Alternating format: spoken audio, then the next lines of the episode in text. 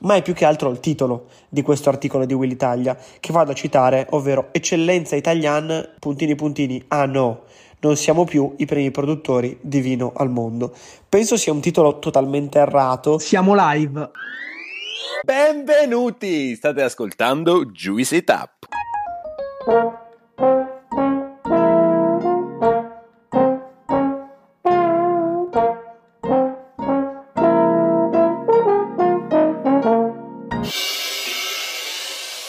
Benvenuti, sono Ale e oggi eh, iniziamo il dodicesimo interludio, 120 episodio e come sapete ogni 10 puntate noi ci ritroviamo per discutere tra di noi. Sembra passato quasi un secolo dall'ultimo, era il 4 settembre eh, e oggi abbiamo tre tematiche calde. Io vi parlerò dei numeri del vino nel 2022, Claudio parlerà della cucina italiana del mondo e poi parlerà anche della crescita della cucina italiana del mondo attraverso uno studio eh, approfondito. Gianluca parlerà di Invisible Innovation e ci racconterà appunto di che cosa si tratta. Come ho detto, sembra quasi passato un secolo dall'ultimo interludio e con me, come sempre, ci sono i miei compagni di merenda Claudio e Gianluca. Sì, grazie, grazie. Che bello se risentire il calore del pubblico dopo tutti quanti questi mesi. Ale, hai detto bene, sembra passato un secolo, ci starebbe bene il meme qua, sono passati 84 anni, però è vero, eh, sembra passato un sacco di tempo perché abbiamo fatto tantissime cose e ci eravamo lasciati che avevamo da poco fatto la, la giornata con i nostri follower che avevamo deciso di regalare per l'episodio 100, ma in questi quasi due mesi e mezzo e abbiamo iniziato a fare i primi talk in giro, siamo stati al Bleach Festival, siamo stati da host, siamo stati da Oscast a Cascina nascosta. Abbiamo iniziato un nuovo podcast con Ferdi Wild, Supereroi Montani, quindi questa percezione di tanto tempo passato direi che è più che giustificata dalla mole di cose che stiamo lanciando e che stiamo facendo e devo dire che mi piace molto questa sensazione di fermento che sento all'interno di Juice. Cla, la senti anche te da lontano questa, questa energia positiva? L'energia Gianlu la vedo e la percepisco anche se guardo i nostri nuovi followers su Instagram e gli iscritti al gruppo Telegram e anche tutti i feedback che ci mandano sia positivi che negativi nei commenti, in chat. E come al solito approfittiamo prima di iniziare per ricordare a tutte le persone che ci ascoltano che ancora non, sono, non ci seguono su Instagram e non sono iscritte al nostro canale Telegram di farlo, anche per non perdervi tutti i nuovi progetti che stiamo lanciando ultimamente e di cui dicevi prima tu Giallo. Va bene Claudio, io direi di partire con la prima, tra virgolette, notizia del giorno. Partiamo da Gianlu, lo vedo carico, entusiasta, raccontaci un po' che cosa sono le Invisible Innovation. A me, come al solito, partire con questi inglesismi piace tantissimo, quindi immagino le vostre reazioni quando vi ho scritto sul gruppo che volevo parlare di Invisible Innovation. Ma che cos'è l'Invisible Innovation? Un paio di settimane fa, esattamente il 26-27 ottobre, a Valencia c'è stato il Digital Summit. È uno degli eventi più grandi in Europa e nel mondo per parlare di digital e all'interno di questo evento uno spazio importante ce l'ha avuto Left Talks Food Summit, che era una sorta di pop-up all'interno di questo Digital Summit in cui le tematiche affrontate erano legate al mondo food tech e all'innovazione in mondo food. E per lavoro ho avuto occasione di partecipare ad alcuni di questi talk e quello che mi ha entusiasmato di più, interessato, comunque catturato la mia attenzione è stato proprio quello sull'Invisible Innovation. Ma che cos'è l'Invisible Innovation? A presentare questo talk era uno dei, dei venture capital più famosi all'interno del mondo del mondo food tech, che è Chilometro Zero, e sono un fondo basato in Spagna ma che ha anche altre dislocazioni in giro per il mondo che hanno portato questa idea, cioè il fatto che ad oggi la direzione che sta prendendo il mondo del food tech e l'innovazione all'interno di questo mondo è estremamente legata al concetto di invisibile, quello che hanno notato è che la maggior parte delle startup che stanno uscendo, che stanno riuscendo a raccogliere capitali, sono aziende che stanno portando delle innovazioni che non sono estremamente visibili dall'uomo, non sono delle cose che vengono notate come, non lo so, dei pannelli solari, delle macchine, delle macchine elettriche, cioè un tipo di innovazione che tu camminando in giro ti accorgi della novità di quelle cose, ma delle innovazioni che all'occhio dei meno attenti possono veramente passare inosservate. E loro hanno portato diversi esempi, hanno portato l'esempio di questa azienda Notpla che fa disappearing green packaging, partendo da alghe e seaweed, creano questi packaging che si riescono a degradare in maniera estremamente veloce. Il secondo esempio che hanno portato è quello di Mofood Tech. Questa azienda è una piattaforma B2B che si occupa attraverso l'utilizzo di microbes e di fermentation di creare degli ingredienti più sani e sostenibili ottenuti dalla valorizzazione di sottoprodotti alimentari. Quindi un'azienda che magari non è direttamente percepibile dal, dal consumatore, ma che attraverso il proprio lavoro va a recuperare dei sottoprodotti di scarto, creando degli elementi, dei prodotti finali dall'elevato valore nutrizionale, dall'elevato valore proteico, appunto, che poi vengono reinseriti all'interno della, della, filiera stessa, della produzione stessa, andando a migliorare quello che è il prodotto finito. L'ultimo esempio è stato quello di Mimic Seafood, che è un'azienda totalmente plant-based che sta andando a ricreare i prodotti di pesce e anche lì l'obiettivo è andare a migliorare dal punto di vista sostenibile, dal punto di vista nutrizionale degli alimenti che siamo abituati a consumare. Questi tre esempi sono diversi tra loro, ma comunque raccontano di un, di un settore food tech che sta cercando di rendere questa transizione, questo passaggio verso modelli di consumo più sostenibili il più semplice possibile, andando a creare il minor attrito e la minor disruption possibile. Per me è stato particolarmente interessante perché comunque pone l'accento su una domanda che ci siamo posti più volte, cioè in che direzione sta andando l'innovazione del mondo food e che in che direzione dovrebbe andare secondo noi. Io personalmente guardando a questi tre esempi vedo tre cose molto diverse e nel primo caso quello, quello di Notpla credo che andare a sostituire dei packaging e dei, dei, materiali che noi oggi utilizziamo nella nostra quotidianità, mantenendo le stesse caratteristiche tecnologiche, quindi la stessa capacità di preservare i prodotti, ma con un minore impatto ambientale, data la loro migliore riciclabilità, la loro più veloce degradazione, penso sia incredibile. Invece, per quanto riguarda, per esempio, Mimic Seafood, io lo sapete, sono un po' tiepido rispetto al fatto di andare a creare delle alternative che siano l'esatta copia di quel prodotto che già consumiamo, perché non penso che sia la chiave giusta e la direzione giusta per andare a rendere in maniera decisa più sostenibili le nostre diete i nostri modelli di consumo. Gianlu, intanto è molto interessante questo concetto di invisible innovation, che era una cosa che non conoscevo, quindi ti ringrazio per averla portata sul tavolo. E mentre parlavi di queste innovazioni, riflettevo sul fatto che eh, queste invisible innovation vanno a risolvere o provano a risolvere quelli che sono degli invisible problems. Invisible perché magari la maggior parte delle cose che si provano a, a, ad affrontare con queste innovazioni che ci hai portato, e immagino anche un po' con il concetto di invisible innovation, sono dei problemi che dal punto di vista del consumatore non sono immediatamente visibili perché quando parliamo di tutto quello che avviene, come dicevi tu, a monte o estremamente a valle della filiera, sono dei problemi difficilmente percepibili, anche quando parliamo del concetto stesso di sostenibilità o di produzione di CO2, sono dei problemi che, eh, se non negli effetti più estremi, sono delle cose di cui difficilmente ci si rende conto. Quindi mi piace molto questa cosa che a dei problemi così impalpabili si trovano delle soluzioni o dei miglioramenti che sono altrettanto poco visibili e concreti da parte della visione del consumatore. Sì, Cla, sono abbastanza d'accordo. Trovo comunque affascinante, no? E grazie Gianlu per aver portato alla luce questa realtà. Dicevo, trovo affascinante che la ricerca possa appunto, come dire, perfezionare no? alcuni alimenti attraverso cambiamenti magari non tangibili, eh, che però comunque vanno a, a cambiare eh, in fondo un determinato, un determinato prodotto. Ecco. Io penso sia sempre interessante accendere una luce su quei punti, quei quei pezzi della filiera agroalimentare su cui magari un consumatore no- normale non posa lo sguardo o non ha attenzione, perché comunque quando si parla di aziende che lavorano a monte o estremamente a valle del, della filiera il loro contributo nel rendere più sostenibile un prodotto e renderlo più nutriente non viene direttamente percepito dal consumatore, ma sapere che ci sono e che ci sono degli attori che stanno lavorando lì è sicuramente interessante. E se siete d'accordo, visto che noi siamo appassionati ma sicuramente non siamo degli esperti, ho pensato che poteva essere interessante chiedere un contributo da casa. Infatti uno dei nostri ex colleghi dell'università, Matteo Leonardi, ormai da diversi anni lavora nel mondo del venture capital e nello specifico specifico si occupa proprio del mondo di fermentation e di agritech. Lavora per il gruppo Grey Silo Ventures, che è uno dei principali in Italia che si occupa di queste tematiche, quindi abbiamo chiesto a lui in che direzione vede che sta andando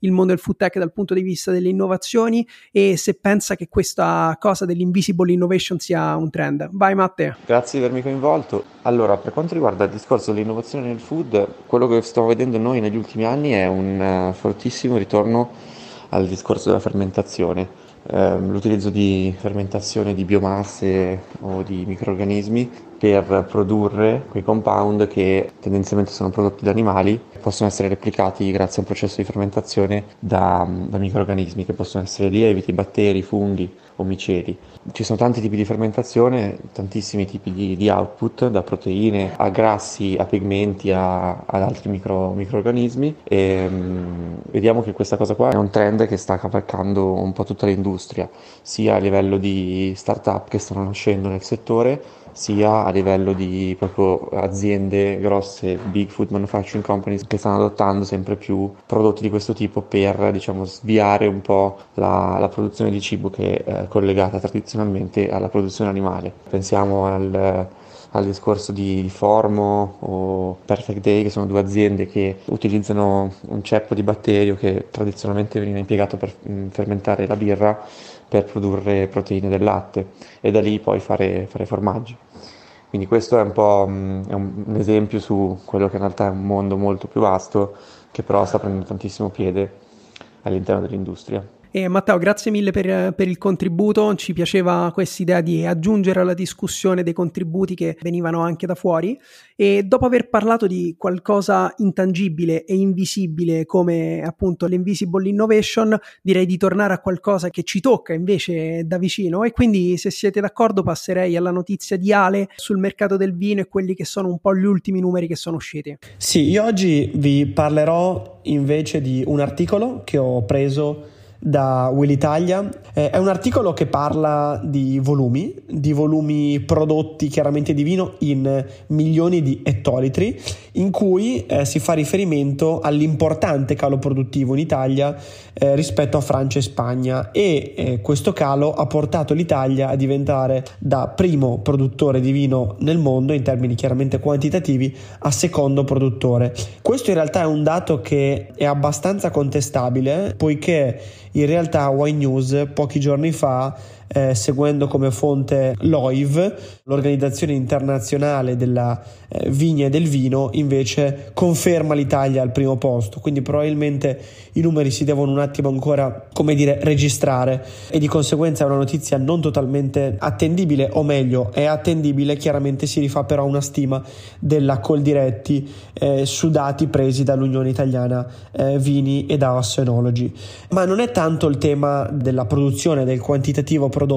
che è al centro del mio topic di questo interludio, ma è più che altro il titolo di questo articolo di Will Italia che vado a citare, ovvero Eccellenza Italian, puntini puntini, ah no, non siamo più i primi produttori di vino al mondo. Penso sia un titolo totalmente errato e il tema, diciamo, del mio intervento è appunto che, come spesso abbiamo anche evidenziato in questo podcast, credo ci sia una totale differenza tra quantità e qualità. Qui nel titolo si fa menzione ad eccellenza italiana, il vino è a tutti gli effetti un'eccellenza italiana con le sue varietà, con eh, i suoi vitigni, eh, con tutte le sue sfumature regione per regione e con fior fior di produttori produttori, centinaia di migliaia di produttori che si impegnano a creare valore per il territorio, a portare quel territorio nel mondo e questa eccellenza italiana qualitativa di racconto viene semplicemente, eh, come dire, in questo articolo fatta passare per cala quantità, allora cala anche l'immagine del vino italiano. Questo penso sia totalmente scorretto, tant'è che poi leggendo i commenti che chiaramente, come dire, condividono la mia tesi, leggo appunto un commento di Matea Gravner che è stata anche nostra ospite che dice giustamente, ma da quando l'eccellenza si misura in volumi? E questo è un po' come dire il tema del nostro intervento. Oltretutto fa un secondo commento e dice ribadisco che non capisco in che modo la quantità certifichi o meno l'eccellenza al di là di dove venga venduta. Tant'è che il giro d'affari in termini appunto di punti di PIL che il vino italiano genera in termini di export è all'incirca tra i 7.9 e gli 8 miliardi di euro. Quindi eh, questo forse è più un attestato e testimonianza di quella che è l'eccellenza italiana, non tanto legata ai quantitativi che sono stati sicuramente eh, ridotti ma a causa di una stagione abbastanza difficile legata alla siccità, legata ai cambiamenti climatici che hanno, come dire, purtroppo reso estremamente difficile per noi viticoltori, per noi produttori l'annata 2022, così come ci si aspetta anche un calo dell'annata 2023. Questo era un po' insomma il punto eh, che volevo portare, ragazzi, ditemi anche voi le vostre impressioni, ecco. Ale, su questo podcast ci siamo trovati più volte a discutere di, di queste tematiche dell'eterna lotta tra quantità e qualità e la verità è che è, è difficile slegarsi da, da, da, questo concetto perché da un lato c'è un qualcosa di calcolabile, un qualcosa di oggettivo legata appunto alla quantità, un qualcosa che può essere misurato e quindi condiviso da tutto, mentre invece l'altro è un valore molto più soggettivo e legato a delle valutazioni personali. Io la penso come te, nel momento in cui si fa un'analisi critica su quello che è un settore, come il settore del vino, la qualità, che non vuol dire soltanto i voti che prendono i nostri vini in giro per il mondo, ma vuol dire veramente la qualità di un settore, quanto sta bene, quanto riesce ad esportare all'estero, come stanno le persone che lavorano all'interno di questo settore, quanto riesce a crescere, quanto riesce a creare valore per il territorio, saranno sempre elementi più importanti e più rilevanti del, del mero numero della, della quantità. È logico che negli anni abbiamo anche imparato a vedere questi due dati e andare, andare a braccetto e mi piace molto che anche partendo da, da delle fonti che, che, abbiamo citato più volte, perché comunque Will per noi eh, resta un riferimento, resta un modo di fare giornalismo che ci piace, ma il fatto di esserci fatti la domanda in più e aver cercato di capire un po' dove, dove stava la verità, prendendo fonti diverse, facendoci domande diverse e portando appunto anche su questo podcast la discussione sul tema, secondo me è il modo giusto e critico di, di affrontare la questione. Poi Ale, tu da produttore sei quello che può avere un po' di più il polso della situazione e essersi accorto anche se scorsa annata per problemi climatici, per qualsiasi tipo di problema sia stato un'annata un po' meno forte, un po' meno carica rispetto a quella precedente, ma in chiusura penso che in una valutazione a lungo termine, una valutazione critica di quella che è una filiera come quella vitivinicola e la qualità debba sempre essere il faro principale per prendere delle decisioni e per esprimere delle opinioni. Io invece vi porto una notizia positiva dell'Italia nel mondo, quindi non parliamo di, di, riduzione dei consumi o del valore o del fatturato. Questa settimana che inizia oggi lunedì è la settimana della cucina italiana nel mondo e una delle iniziative promosse dal, dal, Ministero degli Affari Esteri e della Cooperazione Internazionale italiano, che consiste un po' nella valorizzazione, nella, nella promozione della cucina italiana nelle diverse sedi diplomatiche e consolari, quindi in tutta la rete di ambasciate, consolati e istituti italiani di cultura nel mondo. Quest'anno il focus è messo sulla valorizzazione dei, dei prodotti tradizionali regionali, dei vini italiani e le indicazioni geografiche. Un focus particolare messo sulla, sulla dieta mediterranea, che, in cui eh, noi italiani ci identifichiamo molto, almeno nella comunicazione istituzionale e nella comunicazione formale. Mentre facevo delle ricerche un po' per capire quali fossero le, le cose organizzate dalle diverse ambasciate nel mondo ho trovato un articolo del Sole 24 Ore che in realtà non parla proprio di questa settimana, però restituisce un'immagine del, dello stato di salute e del valore della cucina italiana nel mondo. Infatti riprende un report di, di, Deloitte che analizza il valore della cucina italiana nel 2022. Il titolo è La cucina italiana nel mondo cresce dell'11% e vale 228 miliardi e riprende appunto il report di Deloitte Frontiere evolutive per il settore del food service. È molto interessante vedere come c'è stata una ripresa del valore della cucina italiana, quindi quando parliamo di cucina italiana ovviamente parliamo di tutta la rete di ristoranti o di servizi nel, nel settore agroalimentare che possono essere ricondotti in qualche modo alla cucina italiana e al, al made in Italy in giro per il mondo. Quando dico in giro per il mondo, quello che esce dal report è che un ruolo importantissimo ce l'hanno tre paesi nello specifico che sono gli Stati Uniti, la Germania e il Brasile che sono le regioni dove esiste una penetrazione veramente importante dei ristoranti italiani e in generale del Made in Italy. E un'altra cosa interessante che riprende un, un, tema di cui abbiamo parlato, non ne parliamo da un po', ma ne abbiamo parlato più volte qui, che è il peso delle, delle grandi catene di ristorazione. E Ale ci ha, ci ha raccontato e ci ha spiegato più volte come negli Stati Uniti questa è una cosa molto presente. Infatti dal report e dall'analisi che è stata fatta da Deloitte emerge che pesano per un terzo del mercato totale del food service nel mondo, mentre pesano molto di meno quando si parla di ristorazione italiana. quindi abbiamo nel 2022 rappresentava soltanto il 9% del totale, quindi ristorazione italiana che è rappresentata molto di più da quelli che vengono definiti nel report come ristoranti tradizionali, quindi a conduzione familiare o a conduzione di, di, di una singola impresa non, eh, o comunque un singolo ristorante e non in catena come invece eh, sembra essere un trend negli Stati Uniti, un trend anche di, che ci è stato portato in diversi episodi di Juicy Tap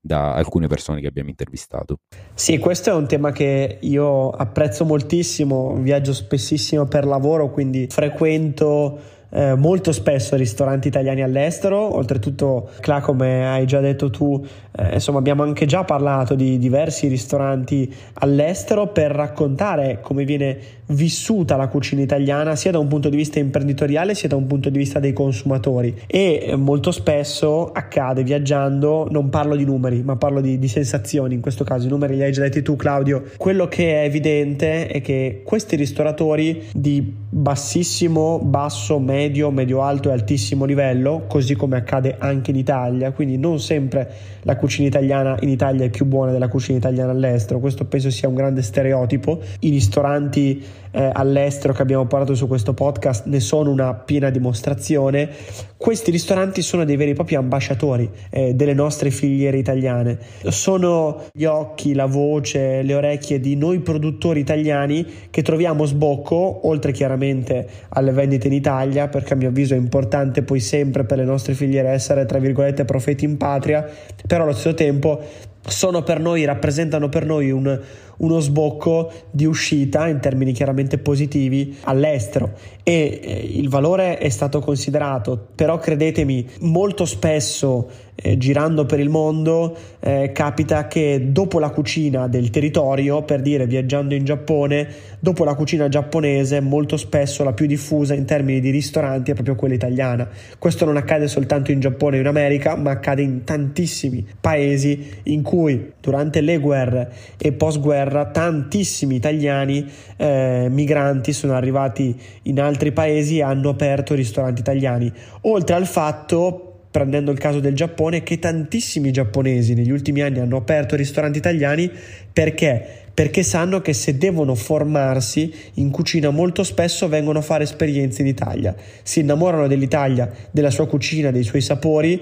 e replicano determinati format nei loro paesi. Questo io penso sia un qualcosa di, di, magico che accade soltanto con questo paese. Mi perdonerà il professor Fino, forse sono un gastronazionalista, però io penso che insomma la cucina italiana del mondo sia oggi in grande crescita, in grande ascesa e questo sicuramente è una grande opportunità per tutti noi produttori italiani che troviamo appunto eh, sfogo eh, grazie a questi ambasciatori che abbiamo in tutto il mondo. Non, non, aggiungerò riflessioni su quella che è la mia esperienza all'estero e come vedo io la cucina italiana nel, nel mondo, faccio soltanto una, una riflessione dal punto di vista un po' più commerciale può capitare di avere un'idea confusa di quello che sia il mercato della ristorazione, il mercato del food service in giro per il mondo. Noi in Italia viviamo una condizione estremamente peculiare dove il, il mangiare fuori, l'autovom è un mercato estremamente frammentato e Claudio parlava del peso grande delle catene che è vero in tantissimi paesi in giro per il mondo, ma non è vero in Italia perché in Italia abbiamo una, una piccola e media ristorazione che la, fa, che la fa da padrone. Quindi avere l'idea che in giro per il mondo ci siano tanti piccoli ristoranti che raccontano la cucina italiana non è così. La verità è che a, a, farsi ambasciatori, a farsi portatori dell'idea di cucina italiana che possiamo condividere e non condividere, sì, siamo tutti d'accordo che la vera cucina italiana è soltanto quella della, della vostra nonna e che sicuramente le vostre nonne fanno le migliori tagliatelle del mondo, però la verità, numeri alla mano, è che portare la cucina italiana in giro per il mondo e a raccontare che cosa vuol dire lo stare a tavola eh, in Italia sono, sono le grandi catene. Ragazzi, che dire, è sempre bello ed emozionante fare questi episodi di interludio, confrontarci. È sempre un piacere. Noi ci risentiamo tutti e tre tra dieci episodi. Speriamo che in questi mesi saranno successe tantissime altre cose divertenti, emozionanti, affascinanti. Perché, come abbiamo detto all'inizio, quello che sta succedendo con Juice è veramente un qualcosa che, che ci appassiona e che ci sta coinvolgendo tantissimo. Quindi, buona giornata. È sempre un piacere, ragazzi. Ale, Cla, ci vediamo tra dieci episodi. Ciao. Hai ascoltato Juicy Tap, Per altri contenuti di Juice ci trovi su Instagram e sul nostro sito thisisjuice.net.